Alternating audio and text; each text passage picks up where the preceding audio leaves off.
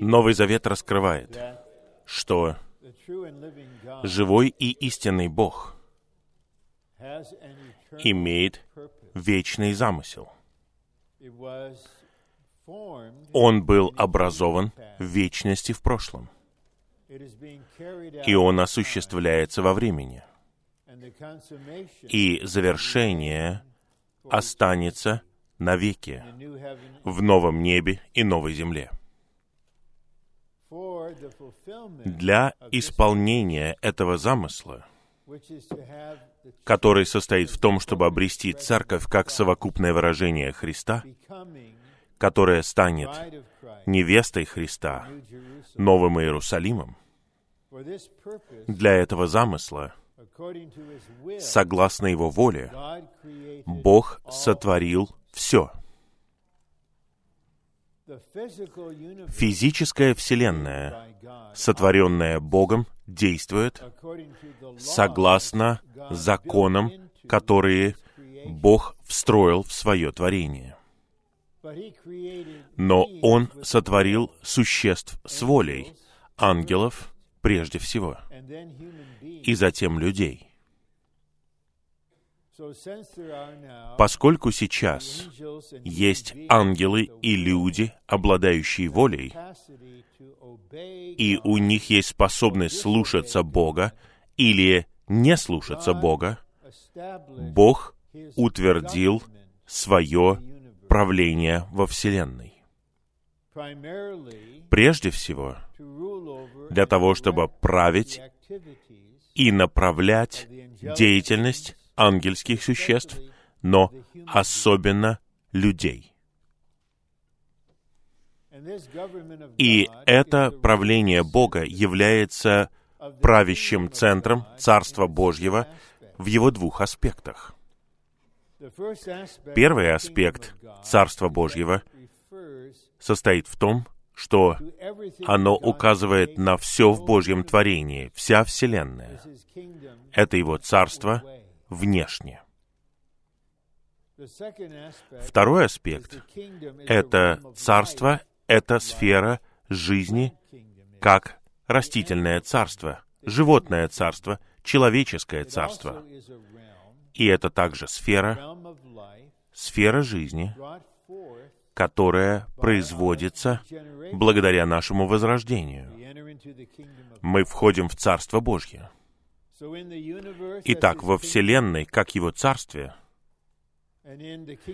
и в Царстве, как в сфере жизни, у Бога есть управляющий центр, и это Его престол. И что касается престола, есть очень важный стих в Псалме 89, стих 14. В этом стихе говорится, «Праведность и справедливость — основание Твоего престола».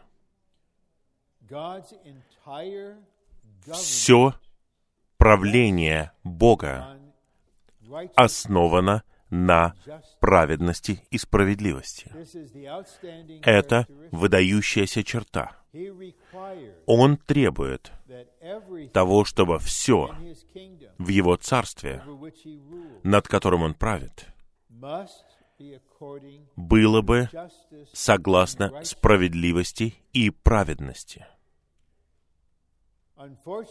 К сожалению, произошел бунт сначала в ангельской сфере, где враг Божий сейчас имеет свое сатанинское царство. И какое-то количество ангельских существ последовали за ним. И они стали злыми духами, начальствами и властями в небесных пределах. А также на земле существовала ситуация до Адама. Там были существа, вроде бы похоже, что они были как люди, но, возможно, они были как неандертальцы, карманьонцы, я не знаю. Но это существа с волей, и они существовали в то время. И все они участвовали в этом бунте. Поэтому Бог судил все свое творение. Поэтому во второй главе Бытия говорится, что возник хаос, тьма над бездной. Это не шаг Божьего творения, это итог Божьего праведного суда. Затем, начиная с Бытия 1.3, Бог начинает восстанавливать и творить дальше. И тогда Он сотворил человека по своему образу, и Он дал ему быть своим представителем, применять владычество, для того, чтобы восстановить землю и наполнить землю Божьим выражением. Но вмешался враг. Он обманул женщину, но в глазах Бога мужчина несет полную ответственность за падение, потому что он осознанно ослушался Божьего Слова. Итак, грех вошел, и итогом этого является смерть. Но Бог имеет волю. Согласно Откровению 4.11, все сотворено благодаря Его воле. Божья воля — это то, чего Он хочет. Его цель — это Его определенное намерение. Итак, Он не потерпит поражения. Следовательно, в дополнение к Его правлению, на основании праведности, Он утвердил систему благодати. Путь для того, чтобы Божьи избранные люди, избранные в вечности в прошлом, были бы искуплены и прощены, и очищены, и оправданы, то есть сделаны праведны перед Богом. И это также было запланировано в вечности в прошлом. Из-за Божьего предузнания. Он знал, что произойдет. И в божестве было принято решение, что второй, сын, станет человеком согласно Божьей благодати, потому что когда он пришел, пришли благодать и действительность. И благодаря его жизни на земле, благодаря его всеобъемлющей смерти на кресте, его воскресению и вознесению, он открыл путь для того, чтобы мы были спасены благодатью. Но цель нашего спасения благодатью состоит в том, чтобы мы были возвращены под праведное правление Бога. И когда мы живем под Божьим правлением, у Бога есть возможность осуществить Его вечный замысел, созидать церковь как тело Христова, которая станет невестой Христа и женой Христа, Новым Иерусалимом, в новом небе и новой земле. Итак, существует правление во Вселенной. Существует правление над всем человеческим родом. Хотя Земля наполнена принципом бунта. Итак, благовестие имеет два основных аспекта. Это благовестие благодати Божьей. Это возвещение благой вести о том, что Христос умер ради нашего искупления. Он понес наши грехи в своем теле на кресте. Он умер вместо нас. Бог принял Его смерть вместо нашей. И как мы пели в гимне 16, праведность Бога требует того, чтобы Он простил нас, потому что Христос уже заплатил цену за нас. Именно так начинается христианская жизнь. Так начинается восстановление блудного сына. Он вернулся домой, потому что он проголодался. Но прежде чем отец накормил его, он попросил принести лучшую одежду, чтобы надеть ее на сына. И эта одежда обозначает Христа как праведность, который покрывает нас. Все мы имеем эту одежду, поэтому у нас есть мир, причащаться Господней трапезы. И на основании этой праведности мы можем быть возрождены, потому что раздаяние жизни основано на праведности. Поэтому в послании к римлянам 8.10 говорится, «Наш дух есть жизнь по причине праведности». Итак, если Бог хочет осуществить свой замысел со своими ищущими, любящими, верующими на земле, верующим нужно понять, что мы не просто под благодатью, мы находимся под праведным правлением, правлением Бога.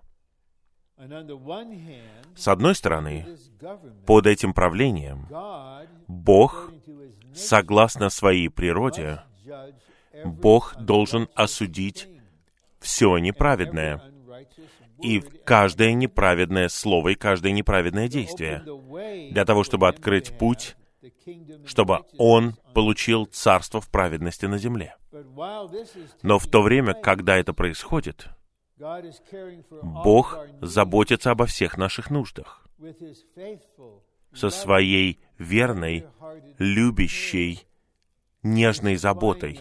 Он снабжает нас благодатью. Он послал своего Сына, чтобы Он был пастырем наших душ. Итак, это правление — это лучшее место, где мы можем находиться. С одной стороны, здесь нет несправедливости. Все здесь честно. Все праведно. Но это не все. Когда мы согласимся и будем чтить этот аспект царства, это правление, мы поймем, что есть другая сторона — Здесь есть обеспечение, благословение, благодать, любовь, нежная забота, всеобъемлющее пасторство. Итак, общая тема нашей небольшой конференции — это христианская жизнь и правление Бога. Итак, когда рождается человек, маленький младенец, у ребенка нет малейшего понятия о том, где он или она находится. Ребенок, где он находится?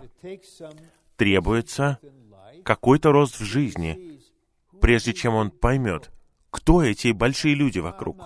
Мама, папа.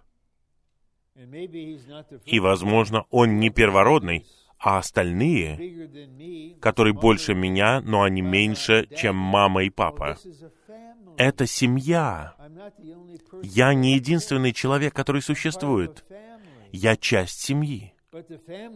Но семья — это не единственное, что существует. Они живут в обществе, в большом городе, в штате, в стране, на континенте, на земле. Итак, есть нормальное развитие ощущения. И по мере того, как ребенок растет, ребенок обучается, как жить как человек, как часть этого общества. И в каждой стране, в которой вы живете, есть правительство, поэтому школа, по крайней мере до какой-то степени, научит вас в отношении правительства, и вы поймете, как здесь жить. Принцип такой же. Наша страна — это Царство Божье. Мы граждане Небесного Царства. И в этом Царстве находится правление и управляющий центр. И, может быть, Некоторые из нас, предположим, в том, как мы водим машину. Вот вас останавливает полицейская машина, и иногда они просто говорят, «А вы знаете, за что я вас остановил?» И мы искренне говорим, «Я не знаю, я ничего за собой не вижу». И тогда офицер говорит, что на самом деле вы нарушили закон. Вы сделали это не намеренно, но вы это сделали. И вы говорите, «Я не знал». И следующее, что они говорят, незнание не освобождает от наказания. Вы не можете сказать, «Отпустите меня, пожалуйста, не выписывайте мне штраф, просто предупредите меня устно, я ничего не знал». Нет, теперь вы знаете. Итак, мы не можем считать, что наше незнание является оправданием. Однако Бог в своей доброте и милости понимает различие между теми, кто не знает ничего о Божьем правлении, но они при этом не слушаются, но не намеренно. Они просто так поступают. И есть те, которые узнали истину о Божьем правлении, и у них больше обязанностей. Но только через них Бог может исполнить свой замысел. Те, кто не знает о Божьем замысле и Его воле, Его домостроительстве, о Его плане, о Его правлении, они просто блуждают в потьмах всю свою христианскую жизнь. И когда они встретятся с Сыном Человеческим, они не будут зрелыми в жизни. Они не будут готовыми царствовать в царстве, и их не пригласят на свадебный пир. Это просто факт. Они были в религиозной системе, где слепой ведет слепого. Итак, многие служители, я знаю это на основании своего богословского прошлого, вы больше слепнете, когда больше изучаете богословие в семинарии. Профессора слепые там, по большей части. И слепой ведет слепого. И теперь вы переходите к системе духовенства и миряне, и все ясно, вы следуете за всем, что я говорю. Поэтому там тьма повсюду. И драгоценные верующие, которые действительно любят Господа и уважают своего пастора, своего служителя, они могут искренне сказать, «Я не знал». Господь скажет, «Я понимаю это». Но поскольку вы не знали, вы не выросли. И я не могу дать вам никакой награды за вашу жизнь. Поэтому вам нужен еще один период времени, чтобы созреть. А есть другая группа. Это те, которые знали, потому что они находились под подлинным и чистым и верным служением. И они не были избирательны в том, что высвобождалось в служении. Они были как верийцы, они принимали все и изучали Писание, чтобы подтвердить, соответствует ли это Божьему Слову. Мы не следуем вслепую. Мы не следуем за каким-либо человеком вслепую. Мы следуем за истиной. Мы полагаемся, и наш дух знает, он свидетельствует с истиной, однако все должно быть основано на написанном Божьем Слове. И те, я считаю их блаженными. Они действительно блаженны. Это мы в Господнем восстановлении.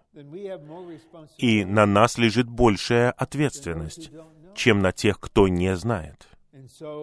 Итак, если мы знаем, и когда приходит время, вы просто отказываетесь так жить. Вы не хотите идти этим путем тогда мы оказываемся в более серьезной ситуации перед Сыном Человеческим, нежели драгоценные верующие, которые говорят, что не знали. Но, я повторяю, что с этой категорией духовно образованных верующих Бог может работать. Вот для чего мы здесь. Мы сотворены из-за Божьей воли, мы спасены и возвращены к Богу, чтобы исполнить Его замысел, и теперь мы понимаем, что мы находимся в Царстве Божьем. И в этом Царстве есть правление, которое утверждено на праведности. И нам нужно усвоить основополагающие вещи, относящиеся к этому правлению. Сторону праведности, судом и наказанием, и сторону благодати и любви и пасторства, и благословения и мира и радости. Они идут рука об руку. На земле нет такого правительства, нет такого государства. Но представьте, было бы такое государство, в котором была бы абсолютная справедливость, никакой коррупции вообще, на всех уровнях. Есть абсолютная справедливость и праведность. Там нету предубеждений, предвзятости, никакой дискриминации. И законы строгие. Но они применяются одинаково ко всем. И потом вы понимаете, здесь лучшая система здравоохранения для всех граждан. С момента вашего рождения всю вашу жизнь. И лучшая система образования. И такая чистая окружающая среда. И такое приятное, мирное состояние. И вы понимаете, кто не захочет жить здесь? Я не виню людей, которые пытаются сюда как-то пробраться. Но это праведная страна. Поэтому никто не может сюда пролезть. Потому что как только человек сюда проникнет неправедно, он все растлит. Но такого места на земле нет. Но я бы сказал, откровенно, если и есть какая-либо страна, которая приближается к этому, это то место, где мы находимся сейчас. Мы приближаемся к этому. Но по сути, тут есть хаос в правительстве, мы живем во время ненависти, вражды, лжи и разных других вещей. Поэтому я жду того времени, когда Господь вернется со своей невестой войском, победит Антихриста и его войско и упразднит человеческое правление. Я просто хотел бы... Это небольшое отступление, вот. Мне хотелось бы... Этого не произойдет, чтобы Конгресс принял закон, что не должно быть никаких политических выступлений кандидатов в президенты до 4 июля этого года. Но что происходит? Через два дня после выборов уже начнут говорить о 2024 годе. Это просто невыносимо. Но возвращаемся к нашей сути. Духовная сфера, духовное правление действительно — и Господь хочет, чтобы мы научились жить христианской жизнью и церковной жизнью здесь. И в первом сообщении мы представили видение всеобщего правления Бога. И Христос, когда был человеком на земле, Он жил под этим правлением. И все нападки на Него — все поношение, он тут же передавал это Богу, который судит праведно. Затем он умер за нас, чтобы исполнить Божьи праведные требования, чтобы мы жили для праведности. Но как мы живем для праведности? Благодаря тому, что Христос праведный живет в нас. Это христианская жизнь. Это не мы которые пытаются улучшить себя. Это Христос, который живет в нас. И когда мы позволяем Ему это сделать, мы становимся, это третье сообщение, воспроизведением Христа, как первородного Сына Божьего. Я рад, что мы пели гимн 152. В первом куплете говорится о единородном Сыне. Когда Бог дал его, Он был таким же, то есть он был единородным сыном на земле. Но благодаря смерти и воскресению в своем человечестве, он стал первородным Сыном Божьим. который теперь имеет многих братьев, и в результате у Бога много сыновей. И в Библии сыновья включают как мужчин, так и женщин, так же как невеста включает в себя и мужчин, и женщин. Бог использует язык не так, как политически корректная атмосфера, которая пропитывает воздух. Итак, теперь мы подходим к последнему сообщению этой небольшой конференции. Расти в жизни для Божьего строения. Поскольку это теперь цель. Строение — это цель, а рост в жизни — это средство.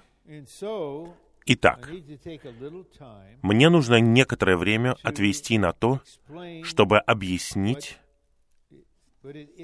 что значит расти в жизни, что происходит, когда мы растем в жизни. Поскольку если мы просто будем бросаться словами и выражениями, это не поможет нам. Нам нужна действительность, которая стоит за этими словами. Что мы имеем в виду под ростом в жизни? Как у нас может быть уверенность, что мы растем в жизни? И цель — это Божье строение. Что мы имеем в виду под строением?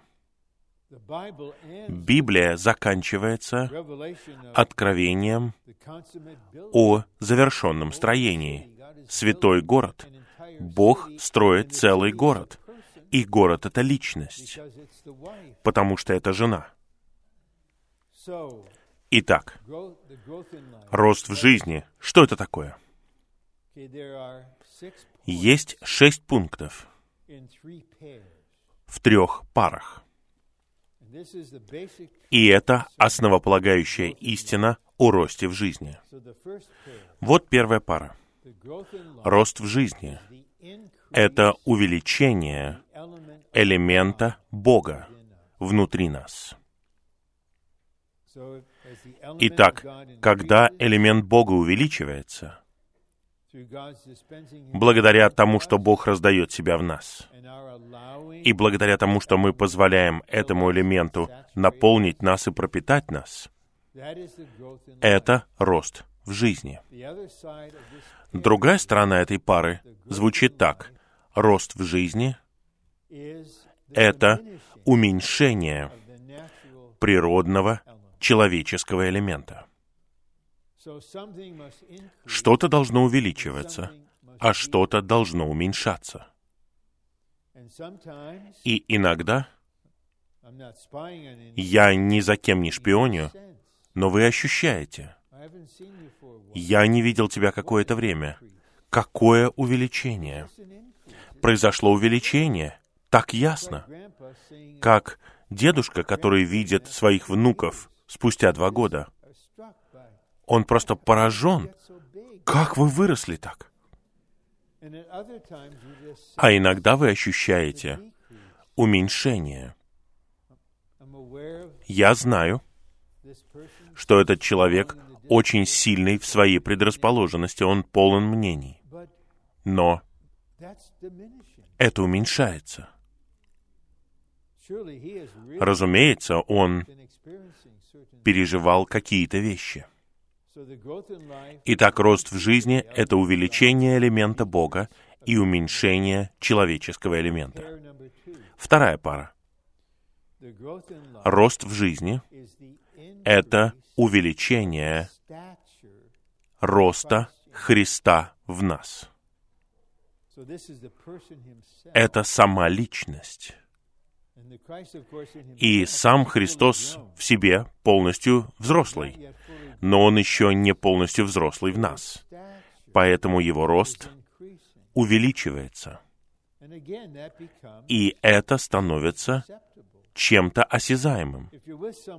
Если вы с кем-то каждый день, например, вы рядом со своими детьми каждый день, вы не особенно ощущаете рост, но когда происходит перерыв, вы понимаете, больше Христа.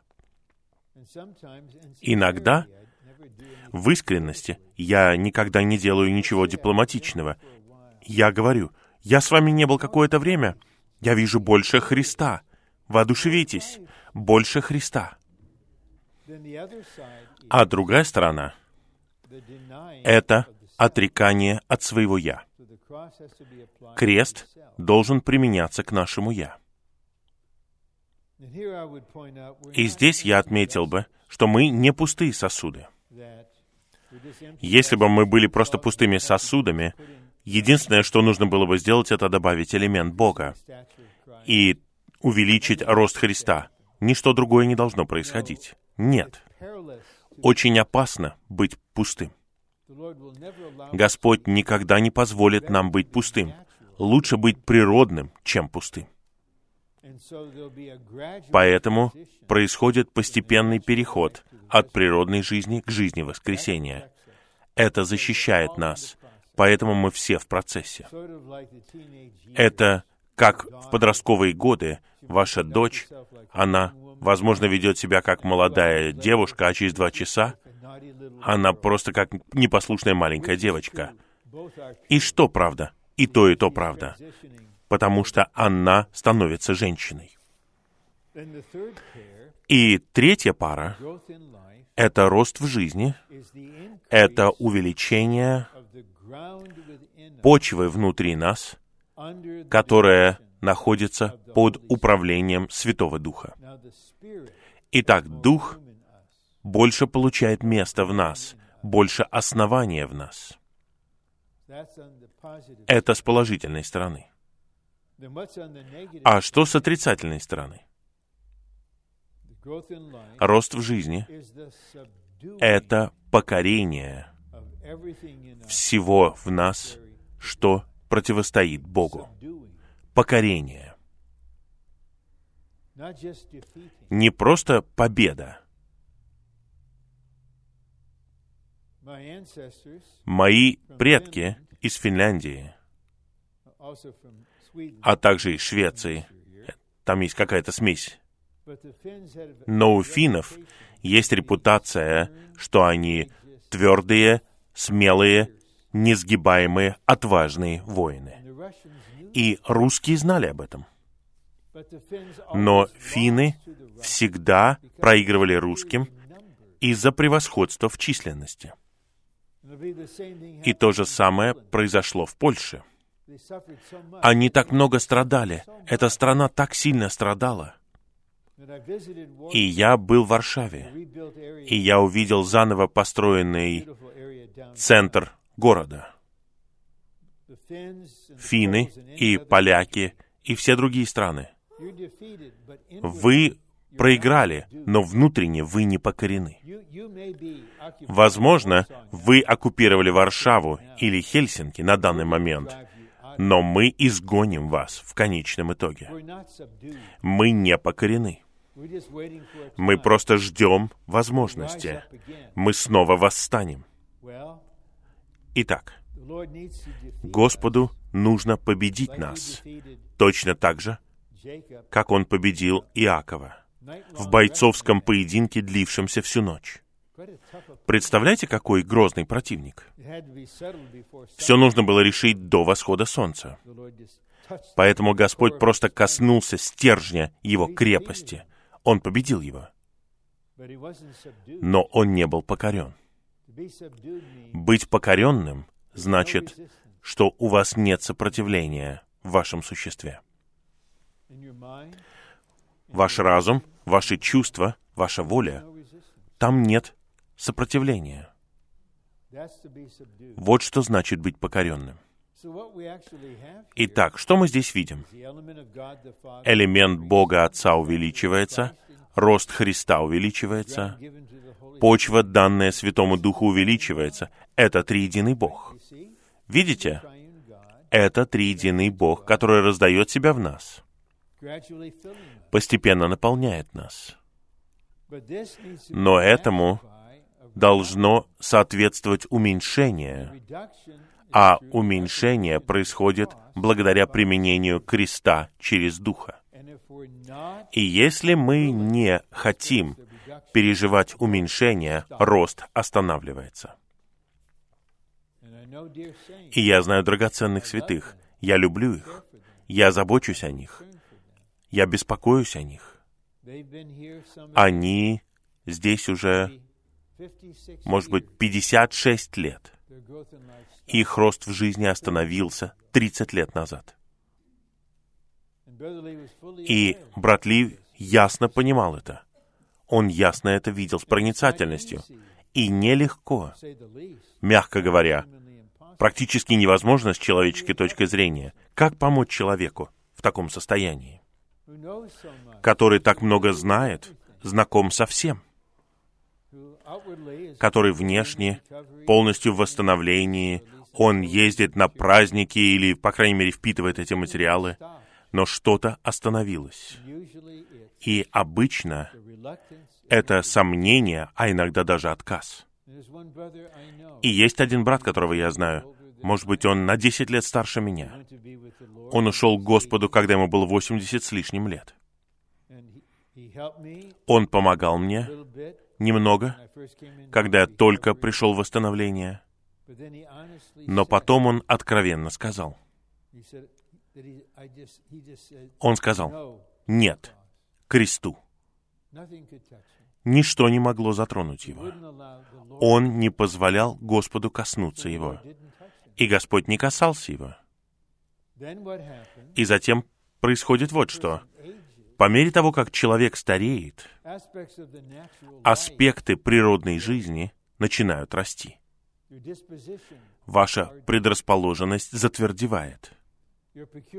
Ваша особенность становится более особенной. Ваше «я» становится сильнее. И если вы живете долго, тогда в последние дни будет полное развитие природной жизни, вашего «я», предрасположенности, особенности. У брата Ли было особое обучение в 1980 году только для Южной Калифорнии. Он даже не разрешал, чтобы эти сообщения отсылались в Техас довольно долгое время. И когда он начал это обучение, он поднял такой вопрос. Ваш рост в жизни соответствует ли годам, которые вы провели в Господнем восстановлении? И все внутренне мы вынуждены были сказать «нет». Мы не сказали «нет». Он сказал «нет». И на каждом собрании он брал группу братьев, вызывал их к себе на подиум и задавал им вопросы, и они должны были отвечать. И он отвечал на их вопросы. Я учился у него. Он не делал такого с сестрами. Хорошо? О них нужно заботиться по-другому. Мы заботимся о них, но не так. Итак, в этой книге «Обучение совершенствования» в первой половине он дает определение этим вещам. Итак, рост в жизни — это увеличение триединого Бога, уменьшение нашего природного человеческого элемента, элемента нашего «я», покорение всего остального. И с нашей стороны важно вот что. Мы называем это третьим этапом переживания жизни. На первом этапе мы возрождаемся, и мы очищаем прошлое. На втором этапе мы посвящаем себя Господу, мы учимся работать над грехом, мы учимся работать над миром, мы учимся работать над совестью. Это самое главное. И если мы усердны, мы будем очень хорошими, совестливыми людьми, очень нравственными, не мирскими. Возможно, у нас бывают неудачи, грехи, но мы не делаем греха, мы не живем в грехе. Мы не любим мир. Мы, может быть, боремся немного, но мы не любим мир. Мы посвящены Господу. И многие останавливаются на этом. И они просто хорошие люди. Не Бога-человеки. Они просто хорошие люди.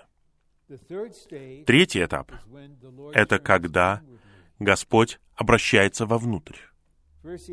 Сначала Он должен обучать нас, чтобы мы работали над грехом, над миром, над совестью.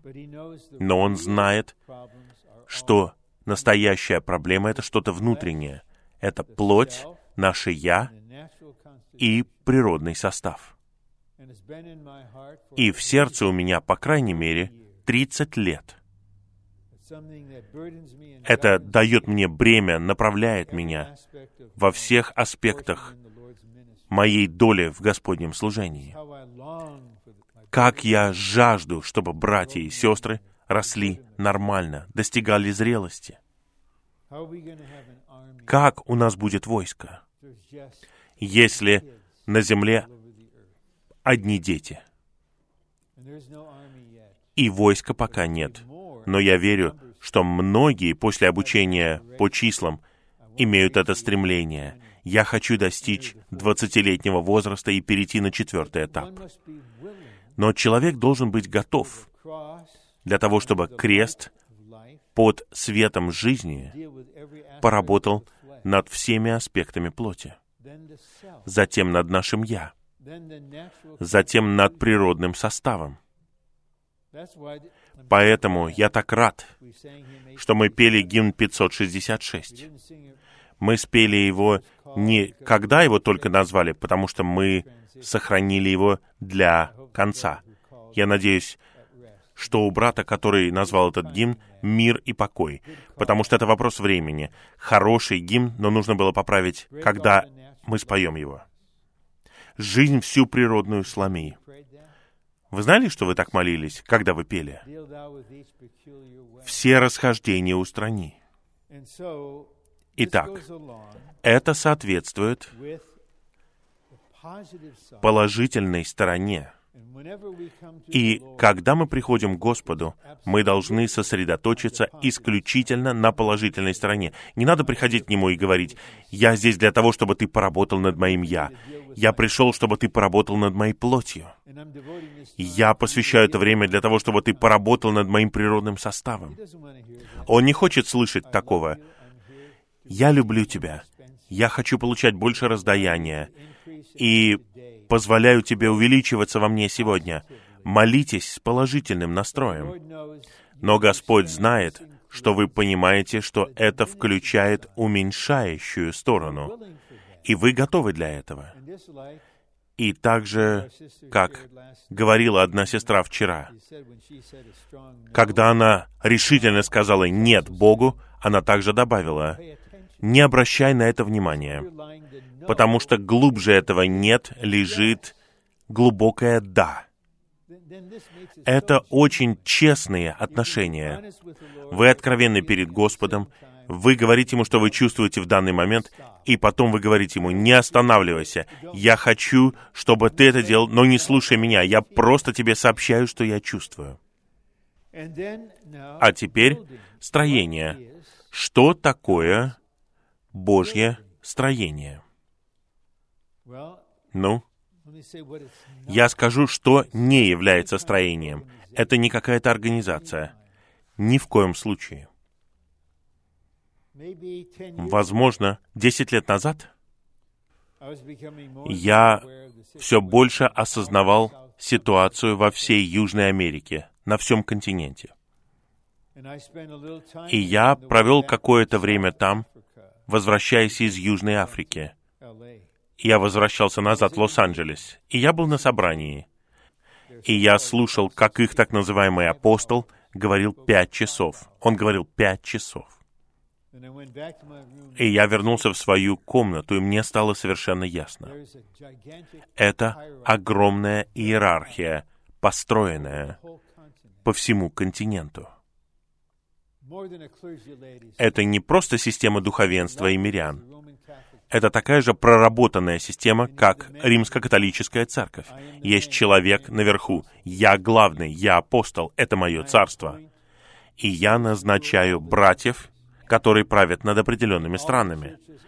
И все церкви должны слушаться всего, что я говорю и что они говорят от моего имени. И все стало совершенно ясно. Это система духовенства и мирян, построенная здесь. Бог разрушит ее. Не я буду пытаться разрушить ее. Я поехал туда не с гранатами, не с ракетами. Я ничего не буду делать. Но я хочу, чтобы Бог разрушил все это. Чтобы все святые были освобождены и жили в жизни тела. И в конечном итоге так и произошло.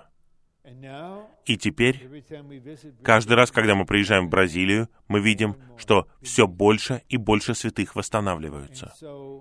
Итак, Божье строение является органическим. Оно противопоставляется любой организации. И строение — это не когда святые любят друг друга, образуют небольшие кланы. Я слышал в одном городе о группе братьев, может быть, их семьи. Они делают все вместе. Они делают это вместе, то вместе. Они секта, которая станет раком, если они не позволят Господу коснуться этого. Они, возможно, скажут, это созидание. В 1977-78 годах было поддельное строение в Анахайме среди группы сестер. И они садились на собраниях согласно своим чинам. Одна из них была, можно сказать, царицей. Потом были те, кто ближе к ней. И во время конференции в День поминовения в 1977 году брат Ли проводил конференцию в Анахайме обо всех возрастах в Господнем восстановлении, и на одном сообщении он остановился, и он обратился к ним открыто и сказал, он объяснил, что это такое, и сказал, это должно прекратиться. Но они не приняли диагноза брата Ли, что это рак. И это ставит Господа перед выбором. Позволить ли им остаться, и тогда церковь умрет, или мне нужно удалить их. И он вырезал их. Но потребовались годы. Сестры пострадали так сильно. Потребовались годы, чтобы они были восстановлены. Что такое строение? Определение, которое дает брат Ли, которое управляет моим мышлением и моим говорением, находится в книге «Видение Божьего строения» из 60-х годов. Строение — это совокупное выражение триединого Бога. И мы — совокупная сторона. Мы — совокупное выражение. Итак, мы в единстве. И в конечном итоге это единство является единством в славе Божьей, о которой говорится в Евангелии от Иоанна в 17 главе. Это означает, что здесь нет самовыражения. Мы все выражаем Бога. Это совокупное выражение. Вот что такое строение. Когда ангел сказал Иоанну, «Я покажу тебе невесту, жену Агнца», Иоанн тогда увидел святой город. И первая отличительная черта ее — это то, что она имеет славу Божью. Бог выражен совокупно. Итак, со всем, что не дотягивает до Божьей славы, покончено. И теперь мы едины в жизни, мы едины в слове, и едины в божественной славе. И для того, чтобы мы росли в это строение, нам нужно переживать две основные вещи и учиться им. Итак, что касается совокупного. Совокупный означает, что вы понимаете, что вы не можете жить без Христа, и вы не можете жить без тела Христова. Вы член. Вы не просто верующий, личность. Один из детей Божьих — личность. Вы член, вы не личность. Если вы отрежете у меня большие пальцы, мое тело продолжит жить. Ему будет довольно трудно завязывать шнурки или держать ручку, но пальцы перестанут существовать. И мы должны понять это. Это не просто мысль. Мысль не неправильная, но это не действительность. Вы просто учитесь на основании своего переживания. Мне нужно настоящее общение. Мне нужно быть связанным со святыми. Мне нужно молиться за других. Мне нужно, чтобы они молились за меня. Я не могу жить. Мне нужно тело точно так же, как мне нужен триединый Бог. Это кладет конец независимости и индивидуализму. Вы все еще индивидуал, в том смысле, что вы конкретный человек. Но индивидуалистическая часть исчезает. Вы не изолированы. Не все сосредоточено на вас. Вы все больше и больше ощущаете тело. И когда вы достигаете этого, тогда вы в другой сфере. И ваше духовное осознание находится в другом измерении. Вот тогда вы можете сказать, мы плачем с теми, кто плачет. Мы радуемся с теми, кто радуется. У вас нет никаких оснований проливать слезы лично, но вы осознаете определенное страдание, и вы ощущаете боль и вы плачете. И вот кто-то, кто получает благословение или почет, или, может быть, дети у них получают это, вы не завидуете, вы не ревнуете, вы не говорите, а что насчет меня? Почему я прохожу через вот это вот? Вы просто вне себя, вы просто радуетесь. Когда я услышал вот это, сын, которому тридцать с лишним лет, брат, я забочусь о нем. Он встретился с ней. Господь привел ее к нему. И они поженились. И вчера я увидел их обоих. Я просто внутренне танцую от радости. Это не моя дочь, а это не мой сын.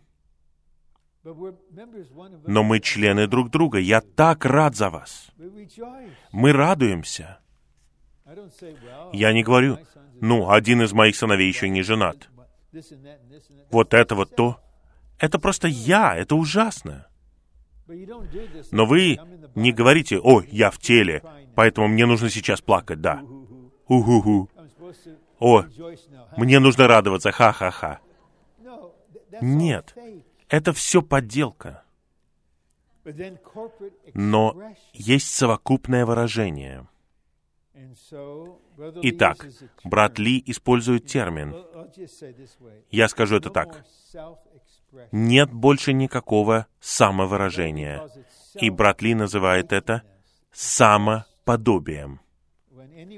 Когда один из нас делает что-то, мы все понимаем, это настолько ты. Я не знаю, сестры или женщины, говорят ли они такое друг другу, когда они идут за покупками вместе. И подруги помогают ей. И вот она выходит в этом платье. Нет. Потом она пробует другое платье. Нет. Потом она надевает еще одно. Они говорят, да, это просто вот ты.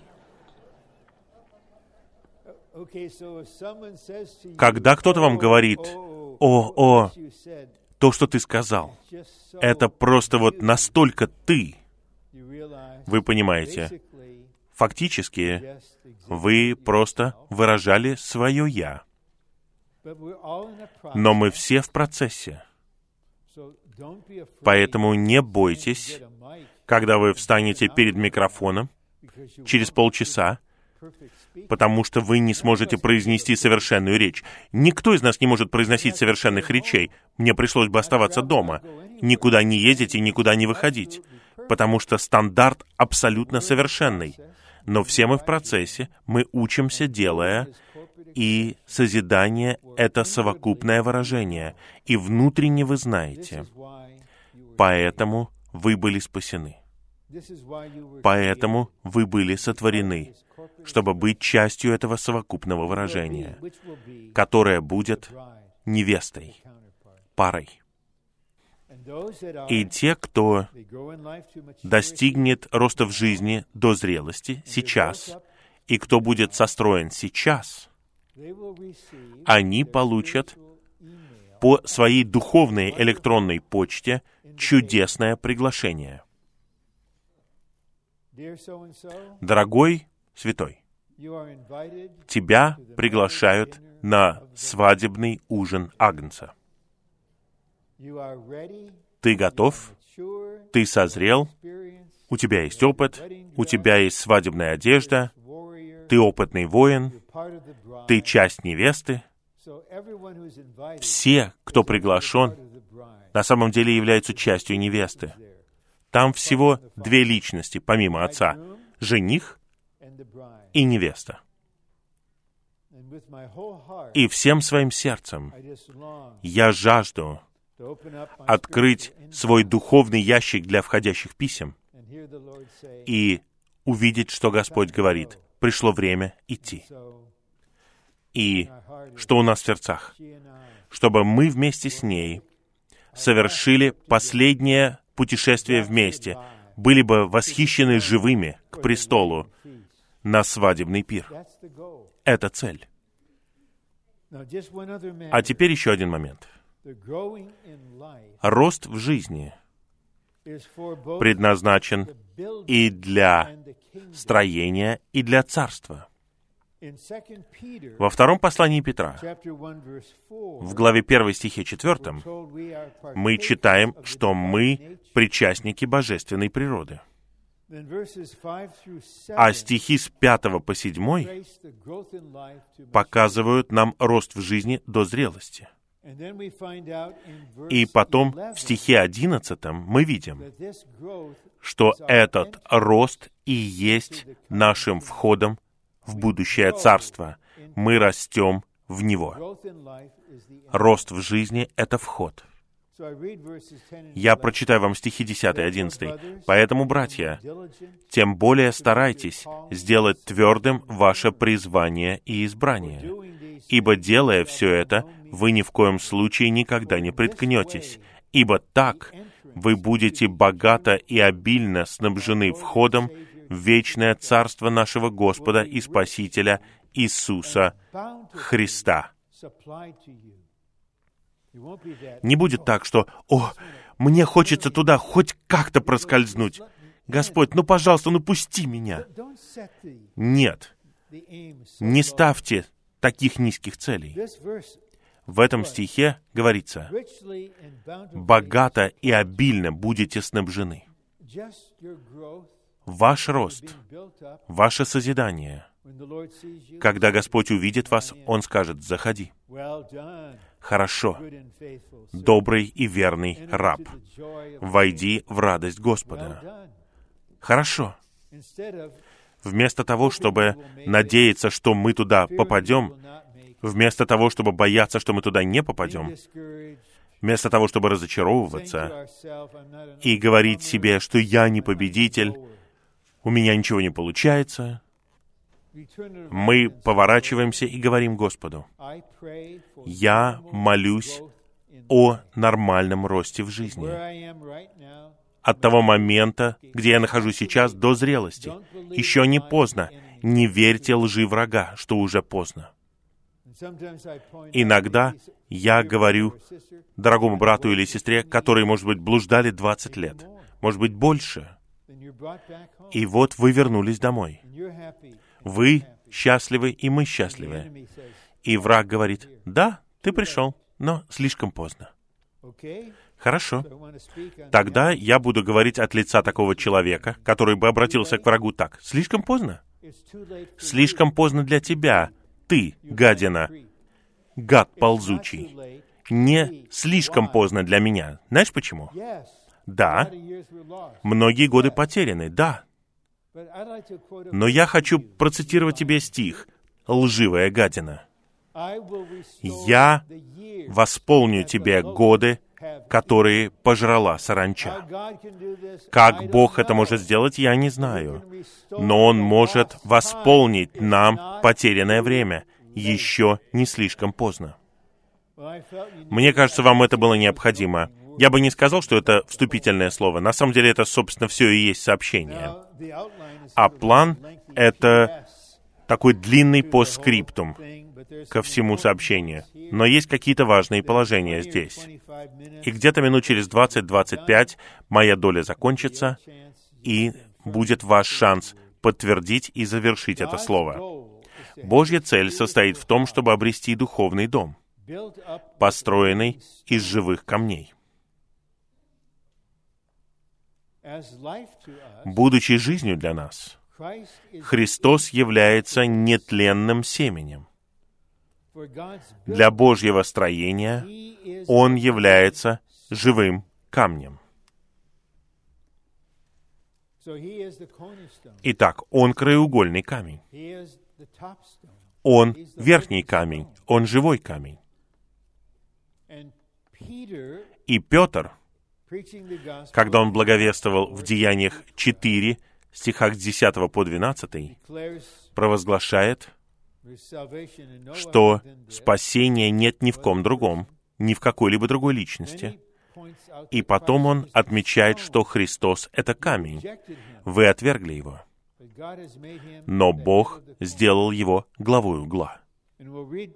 И мы читаем пункт Б что в тот момент, когда Господь встретился с Петром, который был Симоном, Он изменил его имя. Это радикально, да? Предположим, меня представили брату после этого собрания, и я говорю, хорошо, я изменю твое имя. Кем ты себя считаешь? Ну, это слова Господа. Я поменяю твое имя на камень. Возможно, ты большой комок глины, ты рыбак, но ты станешь камнем, живым камнем.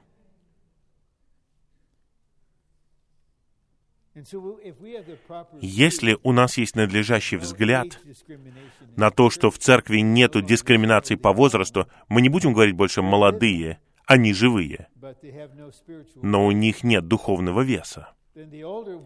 А пожилые, мы мертвые, но у нас много веса.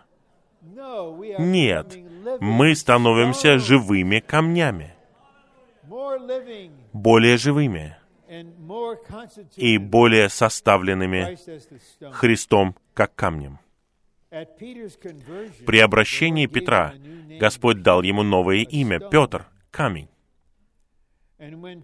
А когда Петр получил откровение о Христе, Господь раскрыл нечто большее, что он был скалой, камнем.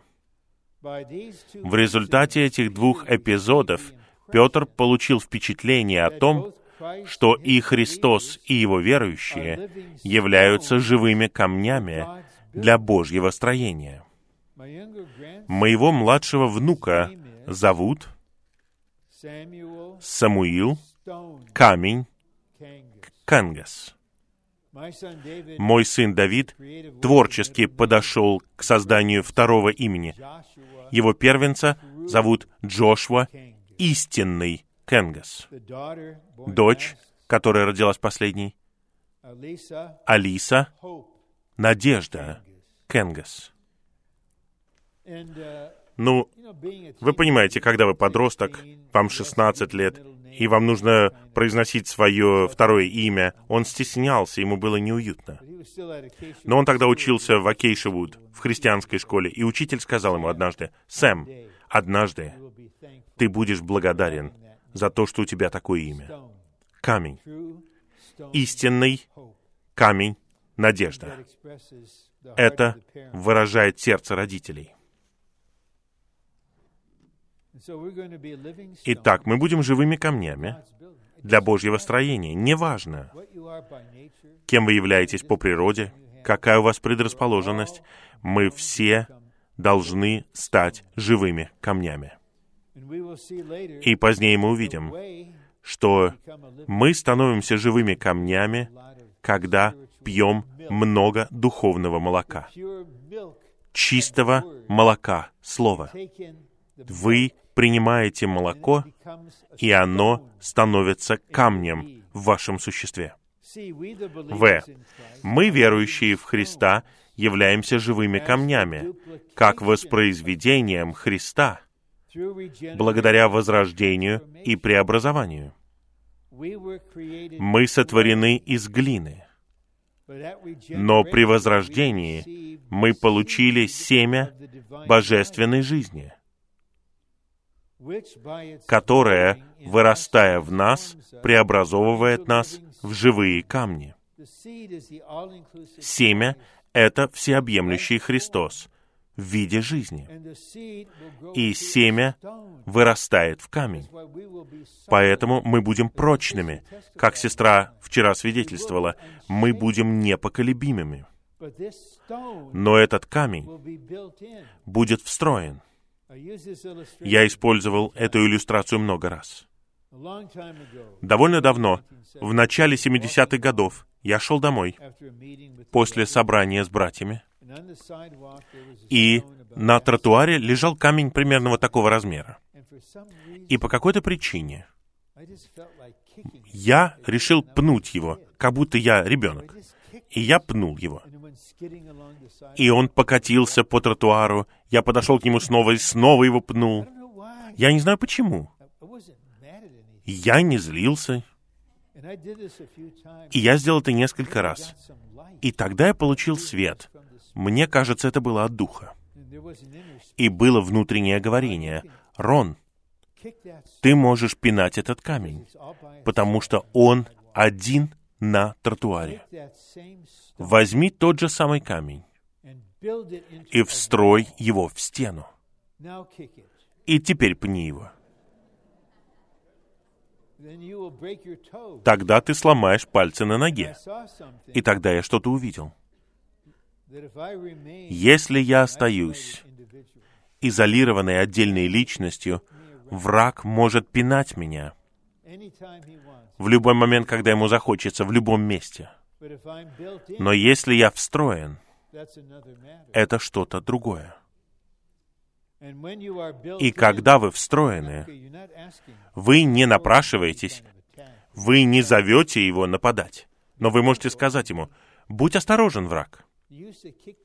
Ты раньше пинал меня. Только меня. А теперь ударь меня. Все тело откликнется. Все строение откликнется. Я работал на заводе. Я занимался физическим трудом, потому что я не мог устроиться работать учителем. Меня вырастили так, чтобы я не стеснялся работать руками. И вот я поднимал большую металлическую балку, она выскользнула у меня из рук и упала прямо на правый большой палец мне, на ноге, и сломала в нескольких местах. И боль почувствовал не только палец, все тело, все тело почувствовало. Это большая безопасность, когда мы встроены. Тогда, если враг пытается ударить по нам, мы понимаем, что все войско Божье, все тело Христово ответит. Тело делает это автоматически. Поэтому я думаю, что многие сестры здесь, это просто в вашей жизни с Господом. Вы занимаетесь какими-то домашними делами, и внезапно у вас появляется ощущение помолиться о ком-то. Вы не знаете почему. Вы просто должны помолиться за него. И потом вы позднее узнаете, в какой этот человек находился ситуации. И поскольку вы едины с Господом, глава знал это, и он пришел к вам как поток и сказал, молись, я буду помазывать тебя, чтобы ты молилась. И с этой ситуацией было покончено. Так хорошо, что мы живем в разных часовых поясах, поэтому всегда есть кто-то, кто не спит, и он может молиться. А иногда Господь будет вас, и вы тут же просыпаетесь в 2.30 ночи. Почему, Господь? И вы молитесь. Особенно сестры. У них это хорошо получается. Нам это нужно. И потом вы снова засыпаете. Потому что это что-то действительное. Это строение. Два. Поскольку Божье строение является живым, оно растет. Настоящее созидание церкви как Дома Божьего происходит посредством роста в жизни верующих. Именно так мы становимся взрослыми, которые имеют взрослое тело, а начинали вы с одной клетки. Одна клетка, вот с чего мы все начали. Посмотрите на нас сейчас. И потом в чреве матери, в глазах Бога мы уже личность. В момент зачатия. Личность. Он сказал Еремии, я знал тебя. В чреве твоей матери я знал тебя. Рождается маленький ребенок, потом он становится ребенком, подростком, молодым человеком. Вот так наше тело созидается, так созидается церковь. Чтобы расти в жизни для Божьего строения, мы должны любить Господа, внимать нашему духу и хранить наше сердце со всей бдительностью, чтобы оставаться на пути жизни. Это главное упражнение — оставаться на пути жизни. Господь, избавь нас от правильного и неправильного. Сохраняй нас на пути жизни. Обращайте внимание на свой дух, храните свое сердце. Б. Если мы хотим, чтобы жизнь Христа была беспрепятственной в нас, мы должны переживать сокрушение креста, убивающую смерть Христа во всеобъемлющем Духе Христа, как Духе славы чтобы со следующими препятствиями внутри нас было покончено, и чтобы они были удалены. Вот где участвует правление. В нас есть препятствия, и они должны быть удалены для нашего роста. Итак, Бог применяет свой праведный суд и удаляет препятствия. Он не злится на нас, Он не наказывает нас. Он обучает нас. И когда препятствие удаляется, вы будете переживать внутреннее облегчение, освобождение. Это будет как юбилей внутри вас. Что произошло? И вы даже и не знаете, но Господь скажет, я убрал препятствия. Господь, а еще есть? Удали все их. Я хочу, чтобы ты рос без препятствий во мне. Он говорит, хорошо, у меня это отлично получается. Оставь это мне, не волнуйся обо всем. Просто наслаждайся мной. Один. Быть христианином значит не принимать в качестве своей цели ничего, кроме Христа. Препятствием для этого является то, что мы не знаем пути жизни и не принимаем Христа как свою жизнь. Итак, есть святые, которые живут посредством дерева познания добра и зла. Поэтому у них есть трудности, они все оценивают именно так. Но надлежащая проницательность, кто-то говорит что-то, и я не знаю, как я могу распознать, точно это или не точно. Есть путь. Вы преподносите смерть мне. Я знаю, что это не от Бога. Мне не нужно знать больше ничего. Это смерть. В 1988-89 годах братья, например, Джон Инглс, он сейчас с Господом, поэтому я упоминаю его имя, они говорили что-то критическое — вы не знали, как поступить с этим. Но приходила смерть. И я был с братом Ли, он делал сообщение, и там одна жизнь. И мне ясно, я выбираю жизнь. Мне не нужно ничего другого. Я распознаю при помощи жизни и смерти, а не при помощи правильного и неправильного. Два. Вторым препятствием является лицемерие. Духовность человека определяется не внешней видимостью, а тем, как он заботится о Христе. Итак, мы не носим маски. Мы не занимаемся шоу. Мы там, где мы находимся в росте в жизни. И мы не актеры в спектакле, которые устраивают какое-то шоу. Три. Третьим препятствием является бунт. Мы можем быть очень активными и ревностными в делах, но при этом держать Христа в темнице и не слушаться Его, игнорируя Его. Возможно, слово «темница» удивляет вас, но Господь находится в нашем духе. Он хочет устроить себе дом в нашем сердце. Но наш настрой такой, я не буду обращать на это внимание. Тогда наш дух становится для него темницей. Мы не позволяем ему устраивать себе дом. Мы пренебрегаем им. Мы игнорируем его. Поэтому нам нужно научиться.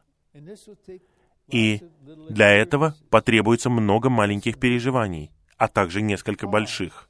Нам нужно будет останавливаться, прежде чем что-либо сказать, прежде чем что-либо решить. Просто остановиться и сказать, «Господь, как ты чувствуешь?»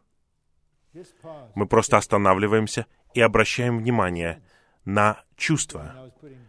Когда я заливал бензин поздно вечером в машину, и у меня было ощущение, не поворачивай налево, через двойную желтую полосу, я понимаю, что она там есть, объедь всю парковку, подъедь к выезду, и там есть светофор. Но я не остановился и не сказал, «Господь, это чувство от Духа?» И тогда бы у меня было понимание, «Да, это я».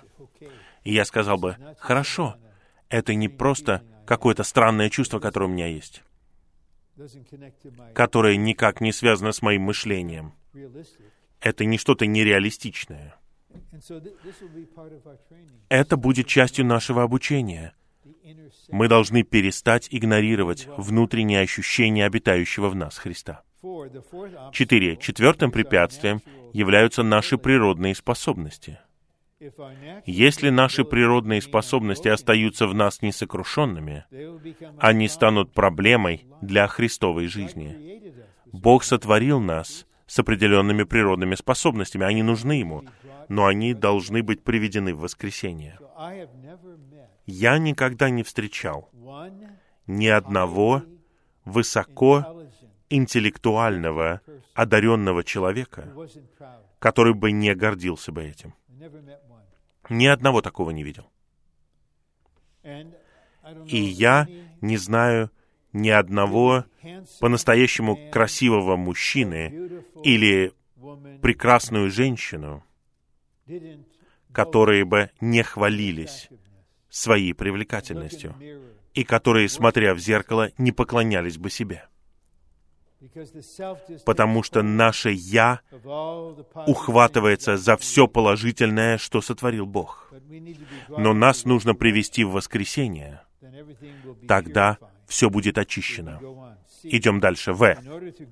Чтобы расти в жизни для Христова строения, мы должны отложить всякую злобу и всякую хитрость и лицемерие, и зависть, и всякое злословие. Когда мы находимся под Божьим правлением, Господь нацеливается на наш язык, на наше говорение. В 12 главе Евангелия от Матфея Господь говорит, мы дадим отчет за каждое праздное слово. Я хочу обучиться, Господь, останавливаться в любых праздных словах, в сплетнях. Кто-то хочет узнать информацию. Когда у них появляется информация, они начинают говорить об этом. А я не хочу слышать никакой информации. Я задаю вопрос о чем-то, потому что меня это беспокоит. Я не пытаюсь собрать информацию. Я не информационное табло в Господнем восстановлении. Г. Чтобы расти в жизни для Божьего строения, мы должны питаться бесхитростным, словесным молоком Божьего Слова. Бесхитростное молоко передается в Слове Божьем, чтобы питать нашего внутреннего человека благодаря пониманию нашего рационального разума и усвоению нашими умственными способностями. Бесхитростное молоко произведет бесхитростное говорение. Прочитайте 14 главу Откровения. Там есть начатки, живые победители. И одна из их черт — это то, что не было лжи найдено в их устах. Все чистое, все подлинное. Два. Питающее молоко Слова предназначено для души через разум, но в конечном итоге оно питает дух, делая нас не душевными, а духовными, пригодными для созидания духовного дома Божьего. Поэтому у всех у нас должно быть время, когда мы простые перед Господом. Какая бы ни была у нас способность, что бы мы ни знали, что бы мы ни переживали, мы приходим к Слову в простоте. Господь, мне нужно питание. Мне нужно молоко, мне нужна пища. Я голоден, я жажду. Дай, о Господь мой, есть мне и пить. Голод и жажду мне утоли. Радость мне дай, силой жизни мне стань, голод и жажду мне утоли. Неважно, может быть, вы самый умный, самый гениальный человек на Земле, но вам все равно нужно дышать, пить и есть, как и всем нам. Поэтому мы готовы быть обычными людьми, которым нужно питание, даже молоко, бесхитростное молоко. Три. Чтобы наслаждаться молоком Слова, вкушать Бога с Его благостью в Слове, мы должны принимать Его Слово посредством всякой молитвы и размышлять над Его Словом. Если я застрял на красной стрелке поворота налево, потому что у других водителей были медленные рефлексы, тогда, возможно, две с половиной минуты мне нужно размышлять над Словом. Просто думайте о нем, размышляйте о нем, молитесь немного о нем. Выкупайте две с половиной минуты. Тогда у вас появится больше Бога на две с половиной минуты, вместо того, чтобы погружаться в себя две с половиной минуты, вместо того, чтобы погружаться в зыбучие пески природной жизни. Небольшая драма, да? А. Размышлять над Словом значит вкушать его и наслаждаться им благодаря тщательному обдумыванию. Мы обращаемся со Словом Божьим уважительно. Например, стих Псалом 89, 14, что праведность и справедливость — это основание престола. Господь, основание всего Твоего правительства — это праведность и справедливость. Господь, я хочу, чтобы это было основанием моего существа. Ты хочешь установить свой престол в моем существе. Он должен быть установлен в праведности и справедливости. Я размышляю над этим. И вдруг дружественный сигнал. «Биби, водитель, проснись!» Ага, я выкупил две с половиной минуты размышляя над стихом. У меня было чувство, что я получу помощь от своей пары вот в таких вещах. Очень легко говорить об этом, но мне нужно напоминание. Рон, пришло время размышлять, хорошо? Не погружаться в себя, а размышлять. Ты снова это сделал. Ты в самой медленной очереди. Это не случайность. Это Божье правительственное управление. Давай размышлять вместе. И я сейчас говорю, я даю своей паре полную свободу напоминать мне, размышлять. Пункт Б. В размышление над Словом можно также включить говорение себе, восхваление Господа. Иногда вы говорите с собой, «Господь, я хочу расти в жизни. Сегодня. Я говорю с Господом или я говорю с собой?» Я думаю, не страшно, что я скажу об этом. Мой нынешний брак — чудесное благословение. Это дар от Бога. Он начался так. Я приехал в Россию после полуторалетнего перерыва. Я знаю там сотни святых, я знал, кто такая Таня, я знаю сотни святых там. И я у себя в спальне. И я говорю вслух, я хочу увидеть Таню.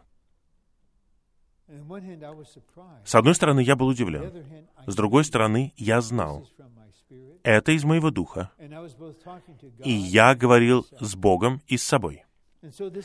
И это слово о том, чтобы говорить с собой, это не что-то глупое. Мы в присутствии Господа. Мы просто говорим, Рон, сегодня ты будешь наслаждаться Господом. Сегодня я буду наслаждаться тобой, да. Так и есть. Ты просил меня, и я это сделаю. Пусть Господь покроет меня.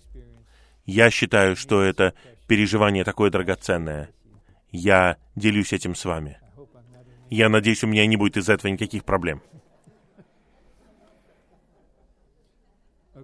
Хорошо. В размышлении над Словом можно также включить говорение себе, восхваление Господа. Размышлять над Словом значит жевать жвачку, принимать Слово Божье благодаря большому повторному размышлению. Вкушая Христа как питающее молоко Слова, мы растем к полному спасению. Здесь спасение означает созидание. К зрелости благодаря преобразованию для прославления. Спасение в 1 Петра 2.2 связано с преобразованием для Божьего строения. И последний пункт. Мы наслаждаемся Христом молоком, которое питает нас, чтобы мы были преобразованы им, как Христом камнем, и созидались, как Христос тело, как Божий духовный дом в святое священство, святой народ, особое племя. Это цель. Созидание. Я надеюсь, что вы получили какую-то помощь. И Дух внутренне сделает это частью вашего существа. Вы поймете, какое это благословение знать истину. И какое это благословение войти в действительность истины. И не бойтесь жить под Божьим праведным правлением. Это наша защита, это самое безопасное место. И вместе с Его праведностью здесь есть Его верная, любящая, нежная забота. Поэтому давайте передадим свои души Творцу, давайте возложим все беспокойство на управляющего Бога, потому что Ему не безразлично то, что касается нас. Мои возлюбленные братья и сестры, с этого дня до того дня, когда вы встретитесь с Господом, пусть Господь благословляет вас всех во всех отношениях, во всем, в каждом месте и в каждое время, пока мы все не получим приглашение, приходи на свадебный пир Агнца. Слава Ему! Пришло время вам поделиться. Максимум по минуте, как на других собраниях. Пожалуйста, следуйте за внутренним чувством. Вставайте и говорите на любом языке.